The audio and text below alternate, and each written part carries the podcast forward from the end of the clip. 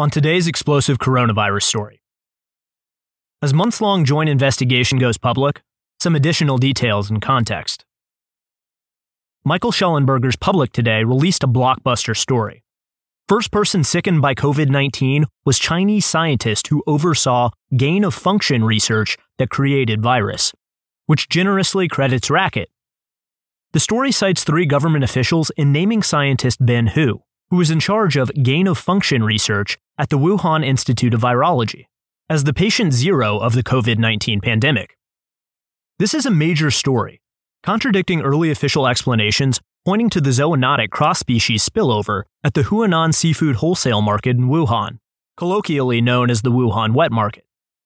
The mystery bat or pangolin suspected of transmitting the disease to humans at the market was never found.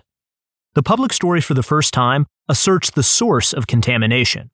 A Wuhan Institute scientist fell ill after exposure to a virus engineered at his place of work. The implications of this are enormous and represent a major problem for the federal health bureaucracy, several intelligence agencies, and the news media, to say nothing of politicians in both parties, but particularly those on the Democratic side, who have deflected public interest from the Wuhan Institute and gain of function research. The secrets of both the pandemic's origin and the reason for America's at best sluggish investigation of SAME have become the mother of all political footballs. And today's news is likely to be just the first in a series of loud surprises. The bulk of this investigation was done by Michael and the public team, who have been digging into this matter with impressive ferocity for a while now. My part was more incidental, and I'm a bit hamstrung in talking about the nature of it, except to say that in addition to the material Michael dug up in today's article, numerous federal agencies appear to have designed their probes of COVID 19's origins so as to discount the possibility of lab origin in advance.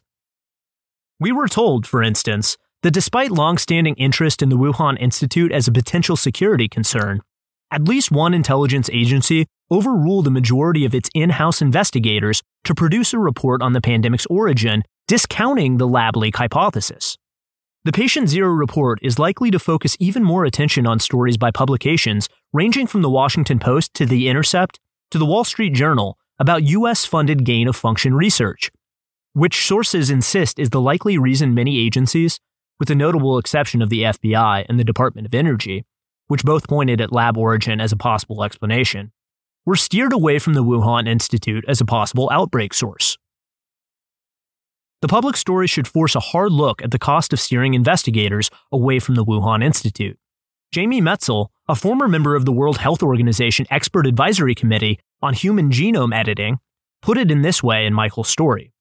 Had U.S. government officials, including Dr. Fauci, stated from day one that a COVID 19 research related origin was a very real possibility and made clear that we had little idea what viruses were being held at the Wuhan Institute of Virology, what work was being done there, and who was doing that work, our national and global conversations would have been dramatically different. The identity of COVID's patient zero is a big part of a puzzle that will likely take a while to fully assemble, but there's a reason for optimism this time.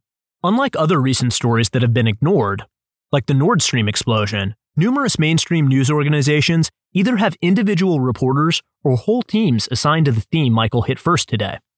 Sooner or later, the story is coming out. I.F. Stone famously said all governments lie, but it's beginning to look like the scale of this one would have shocked even him. In any case, congratulations to public, and please stay tuned to this space and theirs for more. Thanks for listening to the audio version of this article. For more, visit racket.news.